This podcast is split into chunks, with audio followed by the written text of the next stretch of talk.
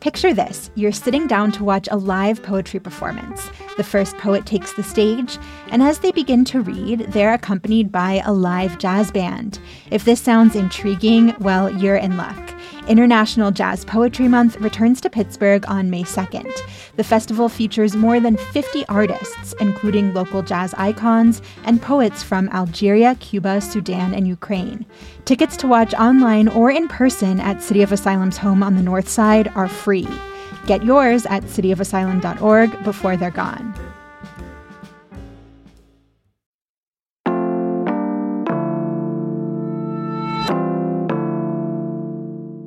Today on CityCast Pittsburgh, residents are raising a stink about bad smells around the Beaver Cracker plant. Allergies aren't the only issues with our up and down temperatures, and why we think you should hug a tree today. It's the Friday News Roundup, April 28th. I'm Megan Harris, and here's what Pittsburgh's talking about.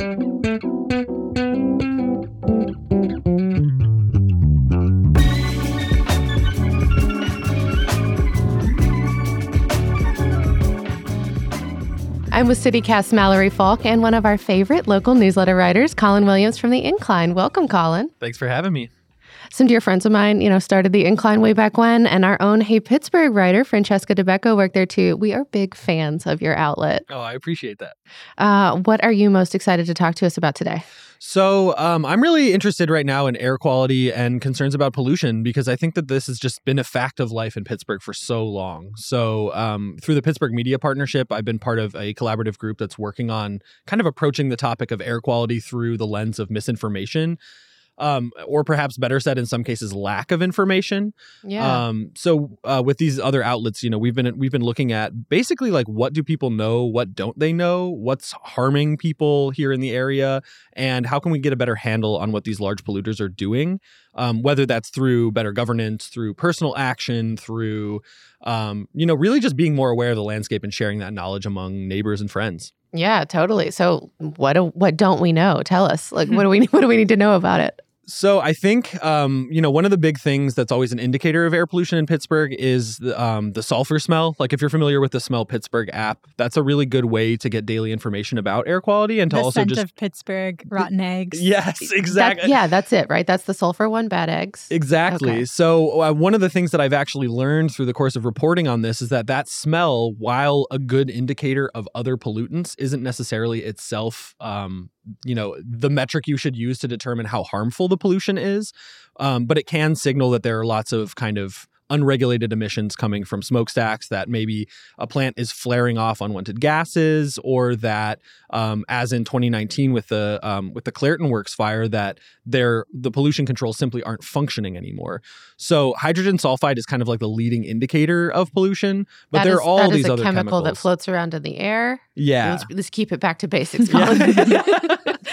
So um yeah I, I guess I'll, I'll try and like keep this as simple as possible but there's there are kind of a couple things to be aware of and one of the worst things for pittsburghers lungs is pm 2.5 which is basically like tiny soot particles in the air okay, so, So that's, that's like literally when something burns, that gets released. yeah when for example when coal is um, is burned in a low oxygen environment which is what they do at the clairton works that particle pollution is literally just like coal smoke basically coming from the plant um, and then you know of course there are other chemicals um, you can get these kind of these other sulfuric compounds that are very harmful to to the lungs but um, now with the with the ethylene cracker plant up in Beaver County that Shell has opened, there's a whole nother range of things to be concerned about, like benzene. There's also the issues of light pollution, of noise pollution. So um, that pollution doesn't necessarily begin and end with toxic chemicals. There are lots of ways that this can negatively affect lives here in the area. And we'll get more into that ethane cracker a little later in the show. Uh, so glad you brought it up here. I know you've been reporting with a bunch of local outlets. Um, your fourth installment just came out. Uh, the latest one seems to focus mostly on temperature inversions. Can you explain what that means? I've read about it and I just can't. I can't get it to cement in my brain. So the way that I kind of always think about this is our river valleys are sort of like like bowls or like gutters that run through our city and carry water and air. Our valleys are like gutters. Is like it should be a new tourism slogan. Go pitch that to visit Pittsburgh. Um, but so what can happen when the temperature drops is that the cold air from the atmosphere kind of settles over top of these valleys and sort of puts a lid on things. So you'll have a situation where the air is moving, let's say from west to east, as often our weather, weather patterns do, like rain often comes to us from Ohio. But while that happens, there's this like seal over top of the valley. So you can kind of picture like if you saran wrapped over the Mon, all the pollution that's made by polluters who are further down in the valley, like Clairton, that stuff can just flow up the river valley and into the city. And so when you see these spikes in reports on Smell Pittsburgh and things like that, it's usually the result of a temperature inversion that is basically creating a pathway where air can actually move in different directions from the prevailing weather patterns. And this stuff just kind of floats up through Squirrel Hill over into Highland Park and throughout the rest of the city. And you can you can sometimes even tell from Smell Pittsburgh which direction these inversion currents are moving because the reports may come from further south or they may be more in the east end. So you can kind of see sort of the geography of it a little bit. Interesting. So, what actually creates these inversions? Like, is this somebody's fault that they happen? It's it's just a natural phenomenon. Mm. Um, I, I think climate change, um, you know, may exacerbate kind of how this happens, depending on how quickly, you know, how fast the wind is or whatever. Um, but in general, it's just a it's a natural phenomenon that just kind of, you know, for better or worse, you know plays havoc with with what local people are doing and so when you have these polluters and an inversion happens um the county's been working on trying to put rules in place to make sure that there's there are fewer emissions during those times but um yeah i get that's a whole another can of worms really Can can we tell when it's going to happen? Like, can you kind of like gauge that, or like try to put in precautions? Like, does it have to do with up and down temperatures or anything like that? So i'm obviously not a meteorologist Of but course, of course. but the um the quick drops in temperatures can often lead to those inversions. I mean, I noticed in mid-April there was a s about a week-long spate of really bad air quality days, and on all of those days, it was bright and sunny. Um, it would be there. The high temperature was like in the mid 60s, and then at night it would drop toward near freezing. And Mhm. so with those like rapid swings in temperature, um, the warm air that's in the river valleys basically gets trapped. Like it doesn't have time to kind of get forced out. So that's when that lid effect really happens over the city. so, are these inversions always harmful? I wouldn't say they're always harmful because it really just comes down to how much pollution is present at those times. Like oh. if you had polluters stopping polluting before an inversion, which is what the county's air quality rules have attempted to enforce, it would be a lot less harmful. Hmm. The issue is when you have a high quality of pollution and then you have that inversion that you can create a scenario kind of like the Donora smog disaster where you're basically just containing all of the pollutants in a given area. And if there's not enough wind to flush those out, then people are just going to be breathing that in for hours. I was shocked by your story and just how many days we experience with inversions. It was like nearly half the year. it's quite a lot. I mean, our topography has some really good advantages, like the beautiful views that we get to enjoy all the time in the city.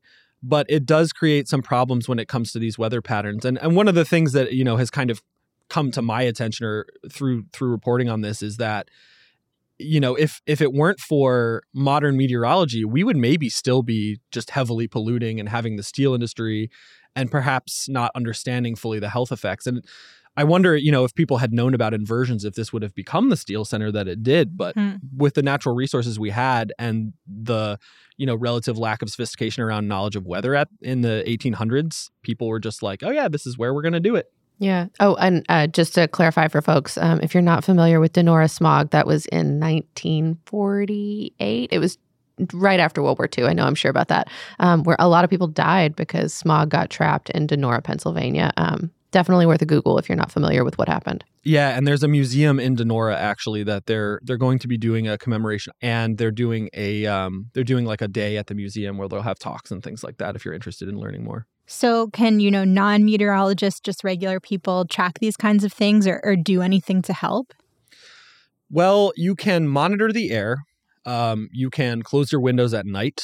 You can um, look at the air quality index before you decide to do outdoor activities. There are an increasing number of places where you can get real time information on air quality. So I often will just open Smell Pittsburgh and see what the county's air quality monitors are saying about the particulate level in my area. Um, but increasingly, people are also getting their own monitors. There's this uh, company, Purple Air, that makes basically monitors for like civilian use, if you can call it that. And they have a, a map that's consistently updated with the real air quality. So you can tell like every 15 minutes whether the air quality is improving or worsening.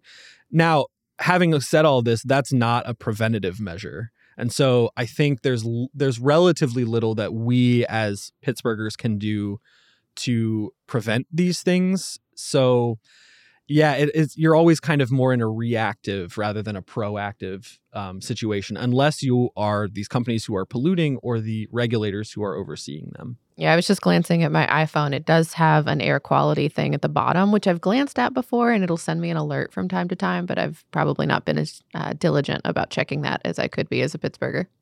So, is there any more reporting um, coming on this, even if it is a little deflating to learn that the more you learn, there's not necessarily immediate action you can take beyond closing your bedroom windows? But if we want to learn more about this and follow any developments, is there more coming? I can't believe closing your bedroom window is like the advice we get. yeah, and this it's the year of our too. Lord of 2023. Close your bedroom window. I mean, when it's when it's like you know between 50 and 60 degrees, that's also like the perfect temperature to have your windows open. But that can mean if the temperatures are dropping that you you might be playing with fire I on that know. stuff. But as as far as the further reporting though, um, yeah, I'm really excited about what's going to be coming out to kind of round out this project. So we've had four pieces published that approach it from these different angles. So mine was more focused on grassroots science. City Paper, as I mentioned, did the meteorology. Union Progress covered how this is being how air quality monitoring is used with fracking. Um, and we're going to have some more reporting coming out from the Allegheny Front um, on the radio about Shell specifically. Um, we have some tentative plans for a coverage of the Donora smog disaster anniversary through the Mon Valley Independent. And there may be actually be some other stories that come through this as well. I know the Pittsburgh Independent has continued to follow leads about what county elected officials are saying, and um, yeah, we've we've had some interest from from folks like Environmental Health News in further amplifying this work and potentially contributing as well.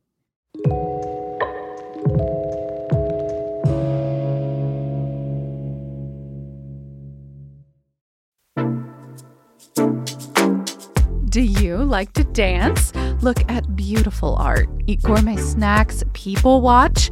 Well, mark your calendars for Friday, June 7th for one of my favorite parties in Pittsburgh. It's Mattress Factory's 25th garden party. The theme this year is Make Believe, and it's all to celebrate and support the creatives in our community. There's going to be live music, an open bar, an art auction, and probably my favorite, the costume contest. Trust me, I will be judging yins, and so will everyone else there.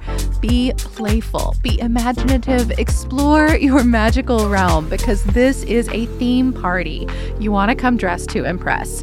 You must be 21 and up to attend, and rest assured, every dollar raised goes directly towards supporting the museum, its art, its education, and all of its community outreach initiatives. Get your tickets now to the 25th Mattress Factory Garden Party. They are in our show notes and online at mattress.org. So, speaking of air quality, some of our listeners might remember an episode we did last year about a new shell plant that was opening in Beaver County, the ethane cracker that you mentioned, Colin. Um, you know, it's a cracker plant, which, like, to me at first sounded like it would be pumping out saltines or something. But Every major story in town at first was, What is a cracker? exactly. I think including us. Um, but yeah, it's actually making plastic out of ethane. Um, you know, even before it opened, environmental groups and some residents were concerned about the air pollution it might cause. Um, friend of the pod, Reid Frazier from the Allegheny Front, talked to some families who had left Beaver County or were considering moving because of those concerns. Um, so I've got an update on this story. Colin, I was going to ask if you were familiar with this plant, but clearly you are, um, as you've been following pollution and air inversions. Yeah, I had a chance to talk to um, a couple different environmental groups about the cracker plant specifically. So I spoke with Eyes on Shell and BC Mac, which is the Beaver County Marcellus Awareness Community. And um, I think one big difference with the cracker plan is that people have been following this from before the cornerstone was even laid. 100%. Because it's Mhm. also right by a major trail system that people use like crazy. Um, there was a big construction project with a bridge just close to it. Um, plus, it's across the river from a really thriving community. So people have been watching this thing for a while. One of the things that was pointed out to me that is a little bit scary is that beyond just any of the air quality concerns or, or water quality concerns, because I know there have been locals monitoring whether there are plastic pellets in, floating down the Ohio and that kind of thing. Yeah, Reid talked a lot about that. The nurdles. The nurdles. The nurdles. Beware the nurdles. Um, but the the cracker plant is also built um, on a brownfield site. There was a lead and zinc smelter there previously, and in mhm. order to remediate the brownfield site, they covered it in eight feet of topsoil and then built the cracker plant on top of it. So uh, Bob Schmetzer from uh, BC Mac uh, expressed to me a very strong concern that should something happen with the pipelines going into the cracker plant, which is it's a 24 inch wide um, compressed natural gas line. Should the the earth underneath the plant settle, it could cause a pipeline crack, potentially creating the the circumstances for an explosion. Oh my God, Colin, you're making this a lot darker than I thought Yeah. it was going to be. well, and there's also there's also rail infrastructure immediately next to it. There's a BASF chemical plant there. So his his words were, "We live in a very dangerous area," and I I really took that to heart. And now it you know this East Palestine disaster has also just made me very Mhm. aware of all the rail infrastructure we have here in Pittsburgh. So. yeah. This is where regulation, I think, is is going to be really important in the future. Yeah, this seems like something that shutting your bedroom window isn't going to yeah, we, protect you we've, from. we've moved on now. But and you know, I'm bringing up the plant now because um, this week on Tuesday, Shell just had its first public meeting with the community since the plant opened in November. Um, and what triggered this was that earlier this month, I guess there was a really bad smell coming from the plant. Um, residents understandably freaked out about that. Um, the state's investigating, and that led Shell to hold this virtual meeting. I remember seeing headlines about the smell. Did they ever figure out or say what it was? Yeah, before I get into what it the smell actually was, um, I just you know I w- there's been some great reporting on this both from Reid Frazier at Allegheny Front and also Chrissy Suttles with the Beaver County Times, and I was just really struck by the way people described this smell. Um, so some people told Reid it smelled like burning gas and maple syrup mixed together, and one woman Ugh. said it was like someone came in her backyard and just doused it with gasoline. Um, and then this another woman told Chrissy that um, it smells like if you burned rotten potatoes but used garage chemicals to do it. Um, and people reported getting headaches, feeling nauseous, having burning or watery eyes. So people were unsettled, and yeah, like you wanted to know what the smell was. Um, So the public meeting did did they clarify anyone's concerns or I guess, you know, I assume it wasn't actually potatoes. was not potatoes being bu- burned with garage chemicals. Um, yeah. So Shell's message essentially has been that, that there, there was an incident that caused these smells, um, and they apologize for any inconvenience it may have caused, but the community is safe. So they say crews were Are they though? Well, we'll get into that. Um, but first, yeah, here's what Shell shared. They said crews were draining a tank to get ready for some scheduled maintenance, and that it led to this release of hydrocarbons or like an oily water mixture that caused the smell. Um, Shell has air monitors at the plant, and they detected higher than normal levels of volatile organic co- compounds after this incident. These are like various chemicals that include benzene, like you mentioned before, Colin, which is a known carcinogen. But Shell says the levels didn't exceed federal limits. Um, they brought in this senior toxicologist from an environmental consulting firm, which, by the way, the PG reports is the same environmental consulting firm that responded after the train derailment in East Palestine. Um, and gosh. yeah, Is that a good thing or a bad thing? well, I did find a ProPublica article that said this company has been accused of repeatedly downplaying health risks. So there's that. Um, but yeah, this toxicologist said that the levels of benzene detected at the fence line of the plant were too low to cause, quote, even transient discomfort or irritation. Um, and he said that the odors themselves might have caused these feelings of nausea and headaches as opposed to the chemicals. He also said that, you know, um, that odors can alert people to the presence of an airborne chemical, but it doesn't necessarily mean that like a harmful amount of that chemical is present in the air. That's interesting to hear because one of the things that I heard kind of looking more deeply into the East Palestine thing is that at the concentrations that people were smelling chlorine, it was extremely harmful. Like if mm-hmm. it reached that level of like you can smell it, it's not good for you. I don't know. I mean, obviously, that we're talking about very different chemicals here: right. polyvinyl chloride versus uh, ethene and uh, ethane and ethylene. But um, yeah, I would not be I would not feel terribly reassured by that information. yeah. Well, and especially that it's coming after the fact and after a lot of advocacy to get them to speak on it. You know, like these smells happened a long time ago. There's also been other complaints about flares and like colors in the sky and things changing and not getting a lot of response out of Shell. So I can see how maybe folks are not feeling great about it. I don't know. I'm, I'm, assuming that you've done a little bit more research as to what folks have actually said after the fact. Yeah. So, you know, Chrissy Suttles with the Beaver County Times talked to this guy named Clifford Lau. He's a chemist and he volunteers with Eyes on Shell, the, the watchdog group you mentioned, Colin. Um, and he agreed that like the benzene levels probably weren't high enough to have caused these symptoms. But he said what he's actually more worried about is the, you know, potential long-term impact of just these regular, like low-level exposures to chemicals like benzene. I feel like um, I remember Reid talking about this some. Exactly. Well, he told us that when he came on the show, he told us that the Shell plant um, is permitted to be the second biggest emitter of volatile organic compounds in Pennsylvania. It's by far the biggest one in our region. Um, the way Lau described it was that the plant's causing people to live in a chemical soup. Oh, that's gross. And so there's just like, you know, the levels are going up and down, but regardless, there's kind of this constant exposure um, to these chemicals. And, you know, that has him and other community members worried. Um, and I think it's also just important to point out that this isn't like the first incident or issue since the ethane cracker opened, right? Like, not the first time these we've had these smells.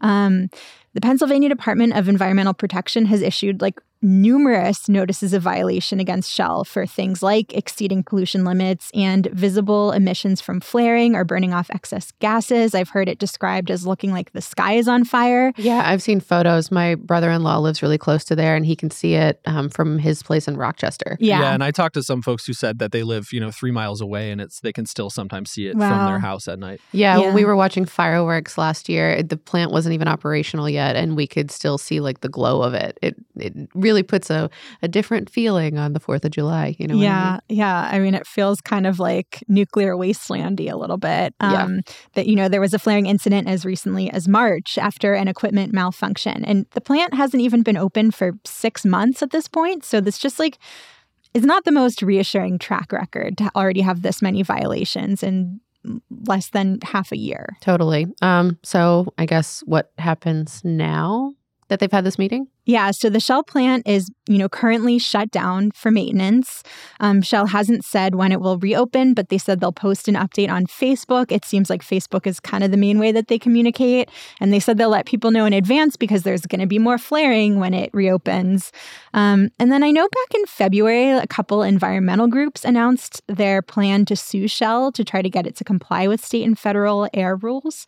So, uh, you know, still kind of looking to see where that suit goes, but it does not sound like all the questions and concerns of uh, Beaver County residents have been addressed. That's certainly not the impression that I got doing my reporting. And I would I would say one other thing that's really interesting with Beaver County is that I'm um, you know as as Pittsburghers we're used to a lot of county oversight. There's a county health department. There are local regulations about what these plants can and cannot do. In Beaver County, the situation's much different because they don't have a health department at all. Yeah. Mm-hmm. Um, they also have, as as in many areas of Pennsylvania, lots of small municipalities with local control, and so you have individual townships who are in some cases making decisions on what this multinational oil company is able to do within the county. And then when it's time for things like more oversight, there's really nobody outside of the state and the feds to provide that. And so I think in in the case of Shell, what we're seeing is that there's been a lot more activism on the community level, in part because there's really, I feel like folks are just filling a vacuum. Mm-hmm. There aren't these local regulatory authorities. And so people have had to kind of take matters into their own hands.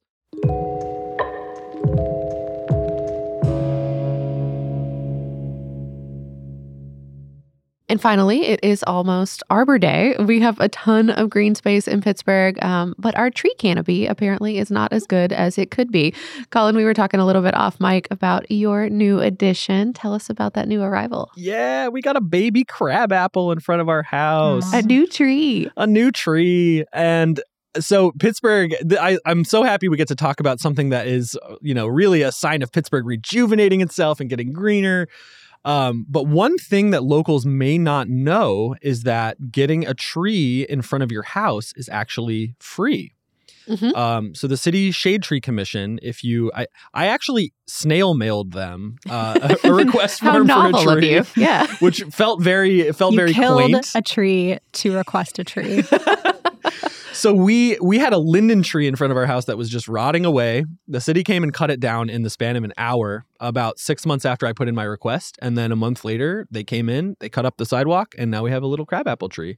So the process took a little while, but it was we literally had to do nothing except send a letter, and now we just get to admire our lovely new tree. Did you get to choose the tree? They actually choose for you based on what is most helpful for the local canopy. So oh. Um, the Shade Tree Commission came by and kind of did an evaluation of our neighborhood and determined that the crabapple would be the best fit. Um, we've seen them put in a couple other trees in the neighborhood. I think they put in some cherries and um, some other nice flowering species. But one thing that they do, which is really nice, is they make sure that the the trees they put in are utility friendly. So when our little baby crabapple grows up, it won't get tangled in the power lines like our linden did, and then you don't get these weird trees with like their their arms all akimbo to avoid the power lines. Totally. We talked to um, the executive director of Tree Pittsburgh, Danielle Crumrine, last year, and she was talking all about that, like how, you know, just the way that they go about making those decisions has changed radically in the last 10 to 15 years. Before, you know, it was people got to kind of request their own, or, you know, you'd say, like, oh, a maple might look nice here, but that's not how they make choices anymore, which seems like a really cool evolution in that space. Yeah, I mean, if you think about all the maples in Pittsburgh that are pushing up sidewalk blocks, I think it's pretty clear why they they shifted away from that. So I'm I'm glad both that we have a tree back, which will provide some shade and some privacy, but I'm also glad that they got us a tree that isn't going to destroy our sidewalk or you know push roots up into the garden or anything like that. So uh, the canopy, of course, is responsible for a bunch of cool things like shade, uh, wind control, water erosion, noise buffering, which I think a lot of us forget about, Mm. um, and then of course pollution cleansing. Um, it's interesting to kind of dig into some of the data that the city's put together over the years. Yeah, and I mean, I know Tree Pittsburgh mapped out our canopies like what a decade ago, but is there any new data about the tree canopy here? I think we're supposed to get some soon. I remember Danielle told us last year that they were due for something fresh. Um, Colin, do you want to take a guess which neighborhoods, as of that old data, of course, um, have the highest percentage of tree cover? Well, number one has got to be Hays because that neighborhood is mostly forest. Hmm. Um, I am shocked. I was going to give you points if you got anything in the top 10. With 90 did I get it right? You did. You Oh, eight- nice. Nailed it right out the gate. 82% of Hays is entirely tree. Which, by the way, I cannot wait covered. for that to become a park. I did a little hiking in in Hays Woods. I'm not sure if that's legal, so if it if if it isn't, I that's satire. Um, but it's If you saw Colin, no, you didn't. it has a it has potential to be a really beautiful park. Um, beyond Hays, I would say probably like Squirrel Hill has a ton of tree cover because they've got the parks. Uh, Not in the top 10, but I think that's a good guess. Oh, interesting. Um, and then, hmm, what else would have the most tree? Highland Park has a lot of trees. Also, not the top 10. Man, I know, none of the parks. Isn't that interesting? oh my goodness. Um, so Glen Hazel, very close, 81%, a, a close second. St. Clair has 69%. Um, New Homestead, which I don't think I realized was a distinction, is 67%. And then Perry North um, is 64%, um, rep in the north side. Um, and then coming in, uh, the next five are Spring Garden, Regent Square, Ridgemont, Arlington Heights, and Oakwood.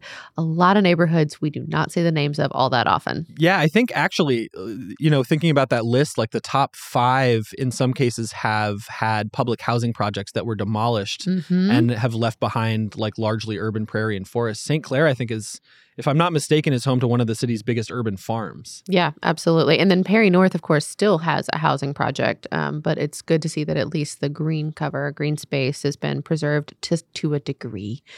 So, are y'all doing anything to celebrate Arbor Day today? Uh, I will probably just enjoy some time outside. Um, you know, take a maybe high five my crab apple on my way back. um, yeah, good day to hug a tree. I, this I might actually celebrate by requesting a tree. There is no tree in front of. Uh, I just moved into a new house with no tree, Congrats. so thank you. So maybe that'll be a, the way that I celebrate by trying to get my own personal baby crab apple. I love that. Um, well, if you do want to celebrate in public, there's an Arbor Day celebration on Saturday from 11 a.m. to 2 p.m. Tree Pittsburgh is involved. Um, there'll be tree care and green space lessons, plus activities and games and food trucks and live music. Um, it's all at Mellon Park in Shadyside. And also, you should definitely check out our episode with Danielle from Tree Pittsburgh, which went into how to get a tree planted, um, what species they recommend for different areas. Sounds like maple is off the list. I think it's just in particular places, right? Gotcha. Um, and also, uh, what our local lawmakers could do to help homeowners make their properties a lot nicer. It was a very good one. Um, we'll have a link in our show notes, plus um, all of Colin's great work as well. Thank you so much for joining us today. Really appreciate the invite. Great talking to you guys. That's all for today here on CityCast Pittsburgh. Our music is by Benji. Mallory Falk is our lead producer. Special help this week from Natalie Rivera, Lizzie Goldsmith, and Noah Snyderman. Our newsletter editor is Francesca Dabecco, and I'm your host, Megan Harris. We'll be back on Monday with more news from around the city. Have a good weekend, Yins.